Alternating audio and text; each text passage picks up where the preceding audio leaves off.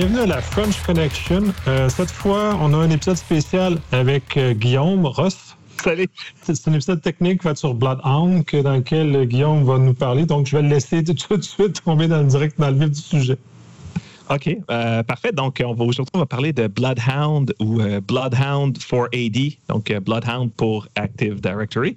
c'est un outil que je trouve super intéressant, autant pour faire du Red Team pentesting que pour faire du Blue Team. C'est vraiment bon pour les gens qui ont besoin de défendre leur environnement aussi.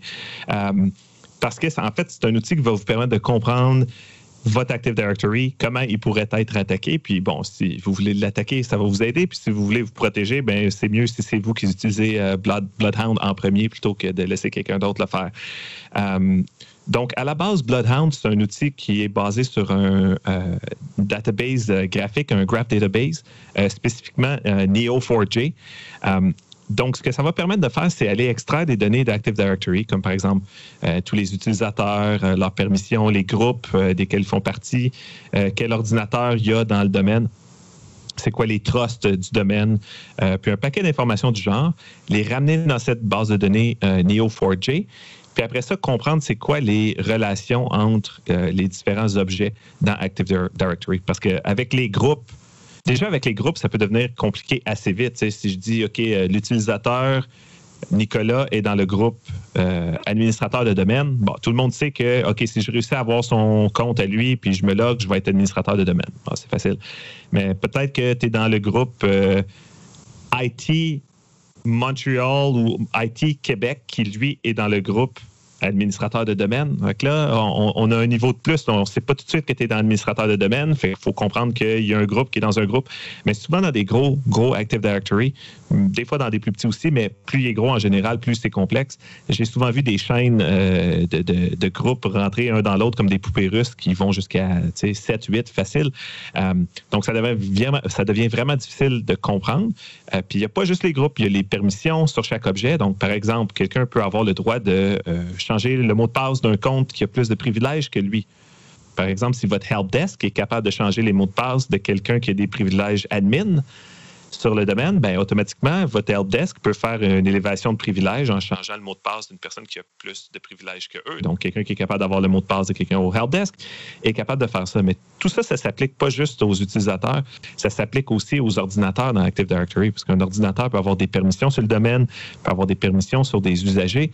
Euh, puis donc, l'idée avec Bloodhound, c'est de trouver comment on peut se rendre à domaine admin. Comment, comment est-ce qu'on peut prendre vraiment contrôle du domaine? Puis c'est quoi le chemin le plus efficace pour s'y rendre? Le ou les chemins? Parce qu'en général, à moins d'avoir un domaine très simple, il y a toujours plus qu'une façon de s'y rendre. Donc, pour utiliser Bloodhound, ça fonctionne sur euh, Mac, Windows, Linux. Euh, en gros, vous avez Bloodhound à télécharger. Euh, vous avez Neo4j, qui est la base de données à télécharger, qui le J dans Neo4j, c'est pour Java. Donc, malheureusement, vous allez avoir besoin d'avoir euh, Java. C'est pour ça que je fais toujours ça d'une machine virtuelle. Euh, donc, vous installez Neo4j. Ensuite, vous installez Bloodhound. Les instructions sur le site sont assez simples. ce qui va créer la structure de base de données. Donc, quand vous vous connectez à Bloodhound, c'est par une interface web qui se connecte à la base de données Neo4j vous n'aurez pas de données encore, mais vous allez déjà pouvoir voir les types de données euh, qu'on s'attend d'avoir dans cette interface-là, comme par exemple justement des, utilisateurs, des trusts de domaine, des trucs comme ça, mais tous les compteurs vont être à zéro parce que, bon, vous n'avez aucune donnée. Donc, la première chose qu'il faut faire par la suite pour commencer à soit attaquer un domaine ou vouloir le protéger, c'est d'aller chercher l'information sur ce domaine-là. Puis pour faire ça, il faut utiliser l'outil SharpHound qui est l'outil de collection de données qui vient avec Bloodhound. Donc, ça peut être exécuté complètement séparément. Donc, ça, ça peut être vraiment pratique si, par exemple, euh, vous avez accès à un système qui est connecté sur le domaine, mais euh, ce n'est pas un système où ce que vous voulez installer Java, Neo4j, la base de données.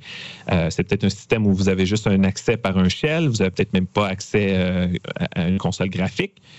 dépendant comment vous avez eu accès au domaine, ben, vous avez juste à exécuter SharpHound qui est assez, qui n'a pas vraiment beaucoup de dépendance quand vous exécutez SharpHound, euh, bon, par défaut, il va se connecter au domaine euh, de la machine sur laquelle vous l'exécutez. Évidemment, vous pouvez spécifier ça à la main. Vous pouvez même spécifier quel contrôleur de domaine euh, vous voulez qui se connecte dessus. puis vous pouvez ensuite spécifier les types d'informations que vous voulez aller chercher. Donc, par défaut, il va aller chercher la liste des groupes, la liste des trusts, la liste des admins locaux pour les systèmes où il est capable de les numérer, puis la liste des sessions. Ça veut dire qui est logué où. Parce que des fois, c'est très important de savoir que ah, quelqu'un qui a des privilèges bien élevés, il est logué sur telle, telle, telle machine, parce que ça veut dire qu'on peut aller voler ses credentials en mémoire sur ces, euh, sur ces machines-là. Donc, tu sais, des fois, un serveur qu'on pense qui n'est pas super important, genre, euh, ah, c'est juste le serveur d'impression, ben, oups, il y a peut-être comme 2000 personnes qui ont déjà imprimé dessus dans la dernière journée, puis tous leurs comptes sont encore en mémoire. Donc, ça, c'est la collection par défaut. Mais on peut aussi aller chercher plus d'informations avec euh, Bloodhound, Sharphound, en fait, dont les permissions sur Remote Desktop, sur DCOM. Est-ce qu'il y a des groupes local admin qui sont configurés par des GPO. Euh, est-ce qu'il y a euh, des containers? Est-ce qu'il y a euh, des informations qu'on peut aller chercher juste par Active Directory ou est-ce qu'on veut qu'ils se connectent aussi aux ordinateurs qu'il va trouver sur Active Directory? Donc, vous pouvez configurer cette collection-là, mais il faut quand même faire attention si vous êtes dans un mode euh, offensif. Si vous faites ça pour protéger votre Active Directory, il n'y a pas trop de négatifs à aller chercher le plus d'informations possible. Sharphound, on spécifie toutes les options qu'on veut, let's go. Mais ça va être très, très bruyant parce qu'il va se connecter sur le contrôleur de domaine sur, ben, au moins un contrôleur de domaine, puis il va tout aller chercher ce qu'il y a euh, à travers LDAP. Il va monter sa base de données, mais il va aussi essayer de se connecter sur un paquet d'ordinateurs pour voir est-ce qu'il y a des sessions qui sont ouvertes, euh, qui est local admin sur ces ordinateurs-là? Puis ce qui est intéressant, c'est que c'est le genre de choses qui est assez facile à énumérer dans Windows en général avec un compte utilisateur normal. C'est sûr que plus les privilèges du compte avec lequel vous allez exécuter SharePoint est élevé, plus il y a de chances qu'ils réussissent à aller chercher toute cette info-là. Mais en général, avec un compte euh, user normal, ça va bien. Mais tu sais, générer euh, des millions de connexions et euh, lire l'Active Directory au complet d'un coup, c'est une assez bonne façon de se faire, de se faire détecter.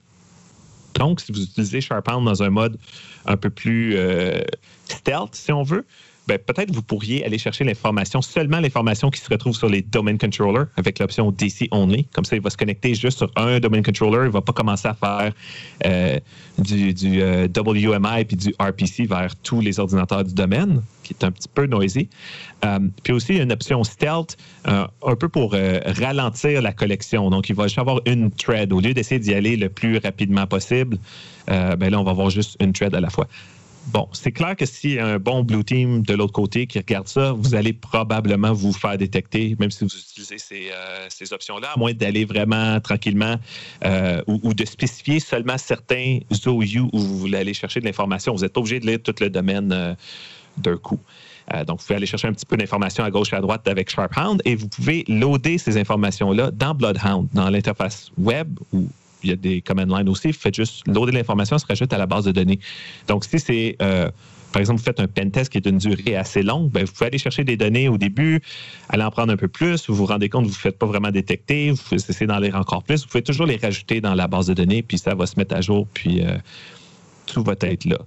Euh, d'un côté Blue Team, si vous avez un vraiment gros domaine, c'est certain que ça peut prendre du temps. Ça prend quand même pas mal de, pas nécessairement tant de bandes passantes, mais si vous avez des contrôleurs de domaine qui sont déjà euh, proches de leur limite, euh, je vous dirais, si vous voulez lire toute l'information puis faire ça euh, vraiment de la façon la plus bruyante mais la plus rapide possible, peut-être pas faire ça à 8h30 un lundi matin, peut-être le faire à un moment où que les contrôleurs de domaine sont un petit peu moins, un petit peu moins en demande. Donc, quand vous exécutez SharpHound, il va ensuite vous générer euh, un fichier qui va contenir ce que vous allez euh, insérer dans la base de données de Bloodhound. Euh, ce fichier-là, en passant, en runant SharpHound, vous pouvez le, vous pouvez le chiffrer directement. Donc, si vous, justement vous avez accès à un système d'une manière X, puis vous voulez pas que ce fichier-là, avec tout le contenu du domaine, soit facilement trouvable pour quelqu'un qui est en train de, le regarder, vous pouvez le chiffrer à, même le, command line de SharpHound. Comme ça, moi, si quelqu'un le trouve, il va pas instantanément savoir que, oups, quelqu'un vient d'énumérer mon, Active Directory au complet avec SharpHound. Fait que la prochaine étape, il va rouler Bloodhound. Fait que ça peut vous gagner euh, un petit peu de temps. Après ça, vous allez loader ces données-là dans, dans Bloodhound, ce qui euh, demande de quand même un peu de mémoire. si, votre, euh, si votre domaine est assez gros, euh, bon, c'est en Java, c'est un graph database. C'est sûr que je ne vous recommanderais pas de faire ça dans une VM qui a juste 2 euh, gigs de RAM. Donc, si vous avez des problèmes, pensez à juste ajouter plus de RAM, vous n'en aurez, pas, aurez pas de trop.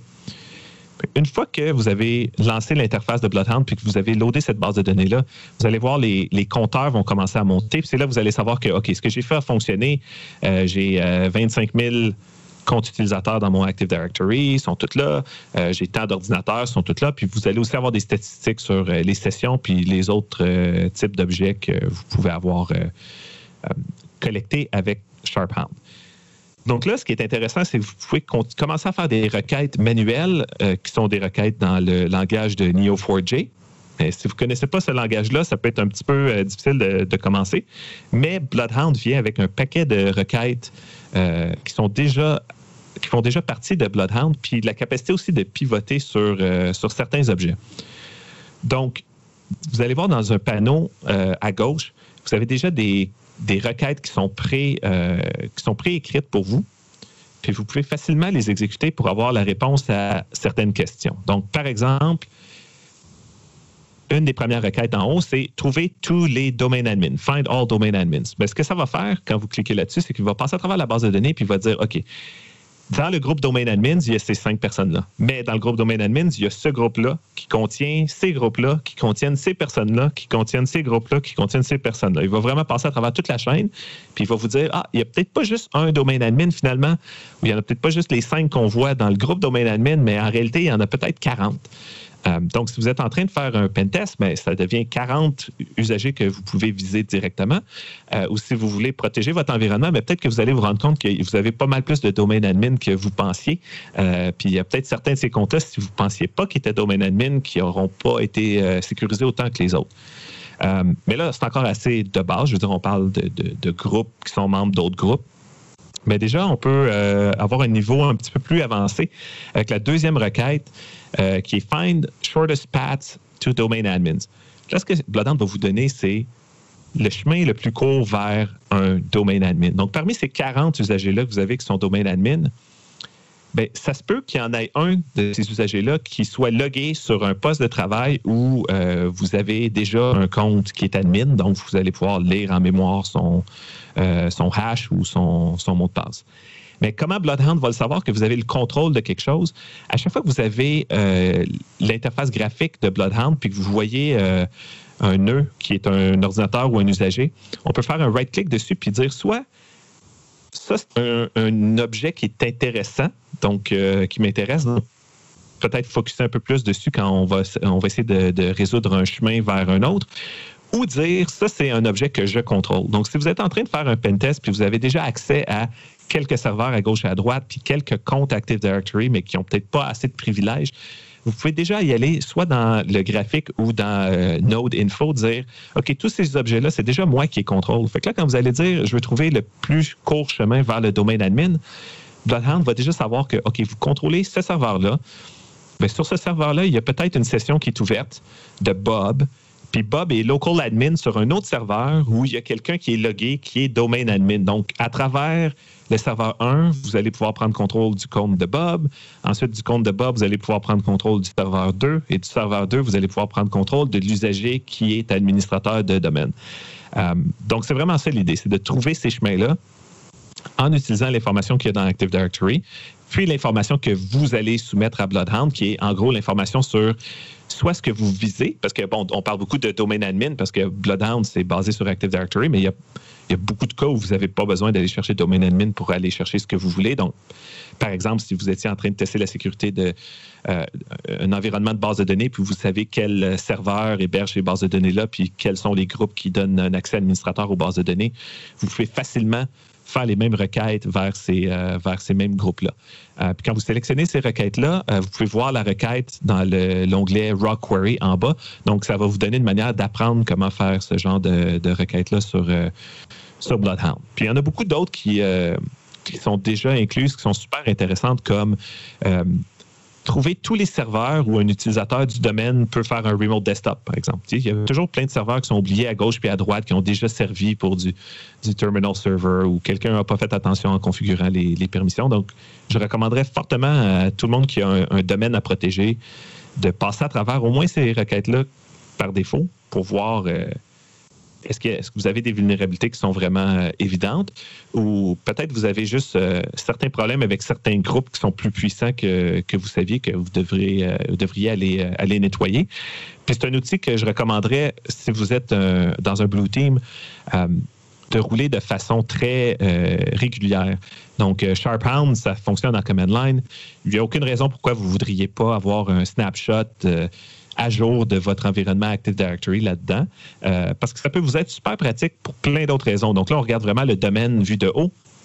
Mais dans d'autres cas, vous allez peut-être vouloir euh, faire un, threat model sur une application spécifique, mais c'est vraiment intéressant d'avoir toute cette information d'Active Directory-là dans un graph. Parce que combien de fois, je faisais vraiment beaucoup d'Active Directory il y a 10-15 ans, presque juste ça que je faisais, puis combien de fois je me disais, je veux savoir qui a vraiment accès à ce serveur-là. Puis à chaque fois, il fallait manuellement euh, prendre la liste des membres, aller voir les autres groupes ou faire des scripts un peu pas super clean pour essayer d'énumérer. Puis euh, là, il y a toujours une espèce de loop. Le groupe A est dans le groupe B, qui est dans le groupe C, qui est dans le groupe A. Puis tes scripts croches sont jamais vraiment capables de gérer ces, ces cas d'exception-là. Mais là, avec Bloodhound, vous n'avez plus besoin de vous faire ces outils-là, puis euh, c'est vraiment, vraiment pratique. c'est même un outil que je recommanderais aux gens juste qui travaillent beaucoup avec Active Directory. Euh, si vous avez si vous ne connaissez pas l'étendue des données que quelqu'un peut collecter sur Active Directory avec un compte usager normal, ben, je vous recommanderais que la première fois que vous l'utilisiez, utiliser un compte normal qui n'a vraiment pas de privilèges juste pour voir qu'est-ce que ça donne. Puis par la suite, ben, si vous défendez vraiment un domaine, ben là, vous pourriez peut-être l'exécuter avec un compte qui a plus de, qui a plus de privilèges pour être capable d'aller lire certains trucs, euh, sinon vous ne pourriez pas aller lire, comme par exemple les, sessions sur certains serveurs qui vont être. Euh, qui vont être plus protégés. Donc, ce n'est pas un outil qui est compliqué à commencer à utiliser, euh, mais qui a plusieurs utilisations différentes. c'est très, très graphique. Là, donc, malheureusement, on est juste en, audio en ce moment, fait que ça peut être un peu euh, difficile à, comprendre pour ceux qui ne l'ont pas vu avant, mais essayez d'imaginer un, graphique qui ressemble un peu à un, schéma euh, organisationnel qui vous montre vraiment le chemin entre toutes les ressources dans votre domaine vers ce que vous voulez attaquer, que ce soit domaine admin ou un serveur spécifique ou un groupe spécifique ou un usager spécifique. Donc, du moment que vous avez trouvé le chemin qui a le, moins de nœuds à passer, bien, vous pouvez commencer à attaquer en commençant par ça. Donc, euh, ça, fait le tour de, Bloodhound euh, en gros. Euh, Nicolas, as-tu des questions? Et j'ai des questions. comme Blue Team, à quel point ça fait du bruit, ça? Parce que là, de faire des requêtes dans, dans l'AD, ça va créer une certaine trace, mais y a-tu vraiment, au-delà de, au de ça, de, signaux clairs qu'on peut voir qu'il y a un Bloodhound qui roule?